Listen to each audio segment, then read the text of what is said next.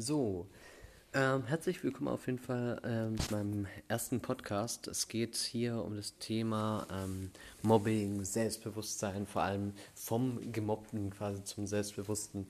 Und ähm, da möchte ich einfach heute heute euch von meinem Lieben erzählen und ich schneide hier auch irgendwie nichts zusammen. Also mir ist es immer ganz wichtig, dass es authentisch rüberkommt, dass es aus dem Herzen kommt, dass ich nicht irgendein so Businessmann bin, der hier euch irgendwelche Stories erzählen äh, möchte, um irgendwie Geld damit zu machen. Und deswegen ähm, habe ich diesen äh, Podcast mal gestartet und ähm, ja, dadurch, dass ich einfach aus dem Leben erzähle, will ich euch ein bisschen irgendwo abholen. Vielleicht geht es euch an manchen Stellen genauso oder ähm, ja, und ihr könnt euch irgendwie mit mir identifizieren, könnt auch Fragen stellen. Ähm, also ich selbst ähm, bin 28 Jahre alt und ähm, habe einiges wirklich in meiner Vergangenheit, vor allem in der Schule, ähm, durchmachen müssen und alles Mögliche, gerade was halt Mobbing angeht. Und da möchte ich einfach von vorne anfangen bis heute und ähm, euch da verschiedene Szenarien äh, erzählen, die mich geprägt haben und die aber auch zu einem Selbstbewusstsein geführt haben, weil ähm, ich auch der Meinung bin, sehr viele negative Erfahrungen haben auch irgendwo immer was Positives, was mitnehmen kann. Und da will ich jetzt mal ganz vorne anfangen. Ähm, zum Beispiel meine Zeit ähm, im Kindergarten. Also ich hatte, wurde ganz normal mit drei Jahren, kam ich in den Kindergarten, ähm, hatte dort tatsächlich meinen ersten besten Kumpel tatsächlich damals äh, kennengelernt, äh, der Patrick. Und das war auch schon für mich wirklich eine sehr wichtige Bezugsperson für mich, ähm, wo ich gesagt habe, okay, ähm, wenn es irgendwie, naja, die, die Situation hat man in dem Alter nicht so oft, aber man wusste schon, okay, der ist für einen da, wenn man ähm, irgendwie Probleme hat und sowas und ähm, fühlt sich da einfach wohl in Gegenwart der Person. Und ähm, auf jeden Fall ähm, fing es dann an, hat eine tolle Zeit und mit vier sollte man dann ähm, quasi, ähm, nee, mit sechs natürlich, mit sechs sollte man natürlich eingeschult werden. Und ähm, dann war die Frage, weil er war einige Monate ähm, früher, hatte der Geburtstag, und da hat man gesagt, okay, wir wollen eigentlich die zwei Jungs nicht trennen, weil die halt immer alles zusammen machen. Und deswegen wäre die Möglichkeit, dass ich einfach schon früher ähm, auch schon die Schule mache, wo sie gemeint hatten, ja, so ein paar Monate würden mir schon noch gut tun, ähm, dadurch, dass ich halt, ähm, dass mir dann die ein paar Monate dann halt auch fehlen würden, so gerade von der Reife her. Und das habe ich auch tatsächlich dann auch schnell gemerkt. Aber die Grundschulzeit war auch gar nicht so das Problem, sondern die Zeit ab der Grundschule in die Realschule denn da haben sich dann unsere Wege getrennt gehabt. Äh, mein bester Freund ist damals dann ähm, in die, äh, ins Gymnasium gegangen und ich auf der Realschule. Und es war so der erste Punkt, wo wirklich so mein Leben komplett verändert hatte. Denn genau ab der Realschule ist so ein Alter, wo einfach Jugendliche mega grausam werden können. Und ähm, wir versuchen hier gerade im Hintergrund meine Hasen wieder auszubrechen. Wir haben da so ein Außengehege in unserem Wohnzimmer und die sind so stark. Ich bin immer wieder erstaunt, wie sie schaffen, diesen Stall so hoch zu heben. Naja, sie hat es bis jetzt nicht geschafft. Ähm, na, dann mal weiter. dann ähm, ging es auf jeden Fall ähm, darum, dass einfach, da habe ich so das erste Mal gemerkt, obwohl ich eigentlich in der Grundschule ein sehr extrovertierter Mensch war und so der Klassenclown, hat sich in der Realschulzeit absolut alles gedreht. Ähm, da waren Jugendliche in meiner Klasse, Jungs, die dann gemerkt haben, hey, ich wehre mich nicht, wenn mich irgendwie welche anfangen, wirklich zu beschimpfen, ähm, zu mobben oder sonst was. Und haben einfach diese Nettigkeit ausgenutzt und wussten, ah, okay, auf den können wir ja rumtrampeln. So wie es eigentlich in jeder Lebenslage, ob es im Beruf oder sonst was ist, auch immer dieser Punkt ist, wo man sagt, oh, du musst ähm, äh, schlagkräftig sein und sonst was, du musst da immer einen Spruch draufbringen, wo ich immer schon sehr früh gesagt habe, nein, das möchte ich nicht. Ich möchte eigentlich der Nette sein, der ähm, sich um Leute kümmert, der, ähm, der immer den Leuten zuhört und sonst was. Und ich will mich nicht dem System anpassen müssen oder den Menschen anpassen müssen, äh, also einfach doof zu sein oder halt einfach dumme Sprüche zu machen und dann auf dem gleichen Niveau zu landen wie die. um im System mitzuschwimmen.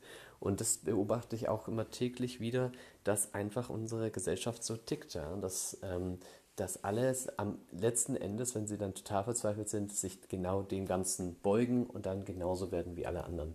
Also absolut nichts mehr Besonderes. Und ich wollte immer dann besonders sein. Ich wollte sagen, nein, ich äh, kann das anders, ich will mich dagegen wehren, ich will mich nicht in diesem System anpassen, ähm, in dem solche Grausamkeiten halt einfach geduldet werden und man dann einfach, ja, genauso werden soll.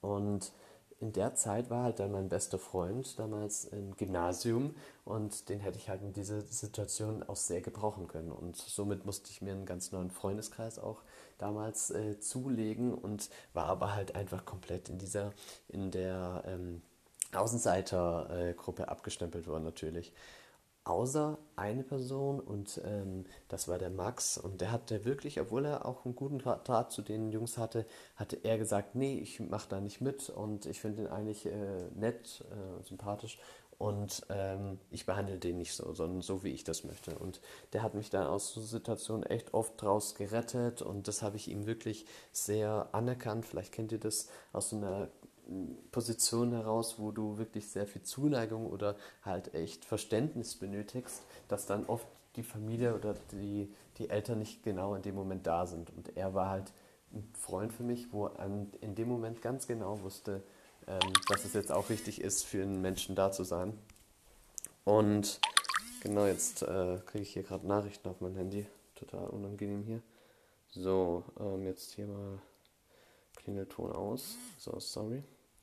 Okay, auf jeden Fall ähm, war das dann so, dass, ja, jetzt habe ich natürlich ein bisschen den Faden verloren, das zum Thema, ich will hier nicht schneiden.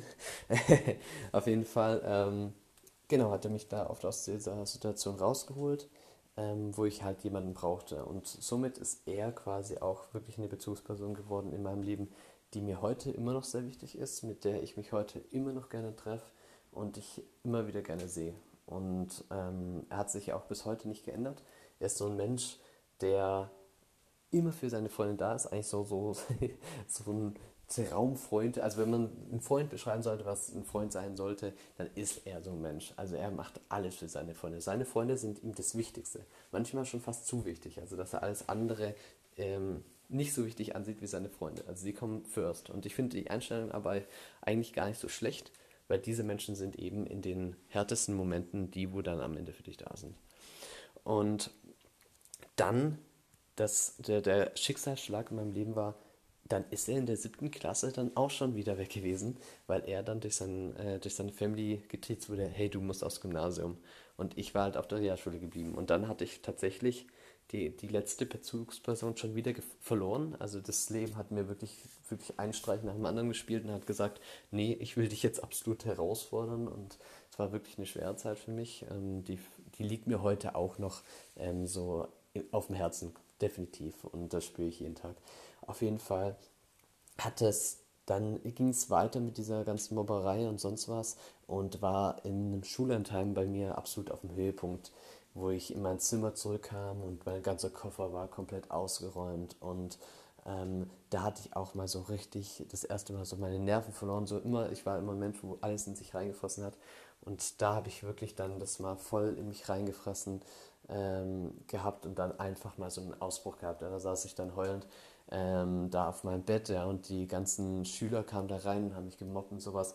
Und dann bin ich einmal so, so richtig sauer geworden, ja, und habe ähm, so ein Mädchen so halt ähm, zur Seite geschuckt, weil ich da an, aus dem Zimmer abhauen wollte davon, weil mich alle, was die sind, die sind wirklich direkt auf mich zugekommen. Ich weiß nicht, was die mit dir vorhatten, auf jeden Fall. Es war grausam. Es war wirklich ein grausamer Moment, der dann so geendet hat, man kann es kaum glauben, dass ich dann einen roten Eintrag von meinem Klassenlehrer bekommen hatte, ähm, dadurch, dass ich dann äh, das Mädchen weggeschuckt hatte. Unglaublich, oder? Das kann man sich äh, gar nicht vorstellen. Und dann, ähm, ja, in dem Moment war, es war, glaube ich, so der schlimmste Moment in meinem Leben, den ich auch äh, wahrscheinlich dadurch, äh, durch diesen Podcast auch ähm, verarbeitet, definitiv. Und äh, was ich euch auch ans Herz lege, wenn ihr gerne auch Sachen erzählt, ähm, dass ihr das auf so einem Weg ähm, auch wie ein Tagebuch quasi vielleicht ähm, erzählen könnt und vielleicht auch anderen Menschen damit helfen und äh, zeigen, dass es auch andere Menschen gibt, die so ähnlich denken. Es würde mich persönlich auch sehr freuen, wenn ihr ein Feedback ähm, mir gebt per E-Mail. Ähm, am besten die schreibe ich auch in die Info rein, ob ich auch dann, ob euch der Podcast gefällt und ich euch dann vielleicht auch noch einen weiteren machen darf. Das würde mich sehr freuen. Auf jeden Fall, ähm, genau, war das, hat es dann so geendet. Ähm, er hat gesagt, wenn sowas nochmal passiert, dann muss er meine Eltern holen, die mich dann äh, aus Sylt wieder abholen. Und äh, das war, es war grausam. Und die Geschichte ist so die absolut prägste, also die absolut prägendste Situation in meinem Leben, wirklich. Und ähm, dann, das war so in der achten Klasse, und dann habe ich meine Realschule auch ganz, ganz miserabel ähm, abgeschlossen, weil ich einfach, ja, durch diese Umgebung und sowas, kann, da kann man nicht lernen. Da kann man nicht lernen, da kann man nicht aufmerksam sein, da ist man in seiner eigenen Welt, versucht sich irgendwie zu verstecken. Ich war sehr viel Zocker, habe viel zu Hause gespielt, dann gar keine Freunde mehr gehabt, beziehungsweise halt wenig mit Freunden gemacht. Nicht mehr so oft wie damals und ich weiß jetzt nicht, warum mein Handy schon wieder vibriert. Ähm, ich versuche das jetzt mal auf lautlos zu stellen. Hoffentlich kriege ich das hin. Ich habe jetzt mal auf Medien 0 gemacht. Hm. Versuche mal hier die Vibration irgendwo auszuschalten. Vibration, Vibration. Hier Vibration aus. So. Und ähm, dann habe ich. Ah, meine Partnerin kommt jetzt nach Hause, hat sie gerade geschrieben. Okay, ja, Social Media, Ablenkung pur. Auf jeden Fall. Ähm, genau dann nach dieser Geschichte ähm, hatte ich dann eine Ausbildung angefangen gehabt äh, als Verwaltungsfachangestellter. Und das hatte, da hatte ich dann eine Mädchengruppe, ähm, witzigerweise, da war ich dann der einzige Junge und ähm, das waren sieben Mädchen. Und dann hatte ich gedacht, ja, das ist, wird eigentlich ganz nett, weil ich halt in meiner Vergangenheit eher einen Draht zu Mädchen hatte, weil die mich ja eben nicht so gehänselt haben oder mich so schlecht behandelt hatten in den meisten Fällen. Und das kam aber ganz anders. Also sie haben gemerkt, ach, das ist der Nette, der wehrt sich nicht, ähm, aber eigentlich ist er immer ganz sympathisch und sonst was. Aber wenn man einfach nett ist, dann neigt man dazu, ah, das ist der, auf den wir rumtrampeln können. Also die Geschichte kennen wir wirklich sehr, sehr ähm, oft.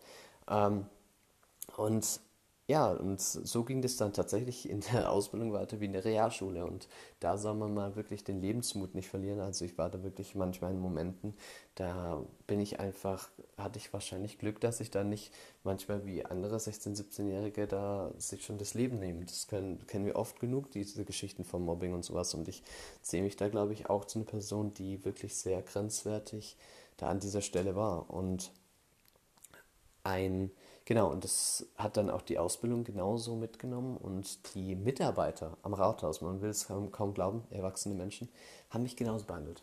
Sie wussten, ah, das ist der Nette, ah, okay, ähm, irgendwie ist er aber irgendwie nicht selbstbewusst, er macht viele Fehler dadurch, und, aber das haben sie nicht verstanden.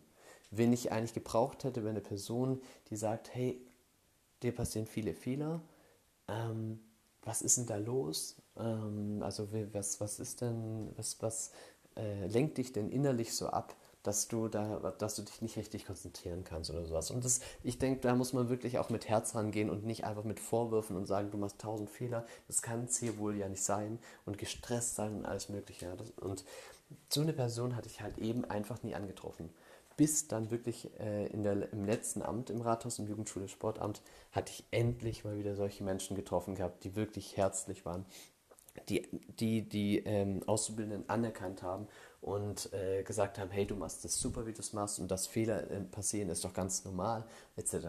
Und ähm, da durfte ich dann auch das erste Mal eine ganz tolle Aufgabe nehmen. Da durfte ich ein Sekretariat ähm, ja, im Sekretariat arbeiten als Sekretär für ein halbes Jahr, weil eine Kollegin dort ausgefallen ist und die selbstständig übernehmen und die haben mir das anvertraut und es hat super viel Spaß gemacht und ich hatte auch dort eine ganz, ganz tolle äh, Kollegin, an die erinnere ich mich heute auch immer noch gerne.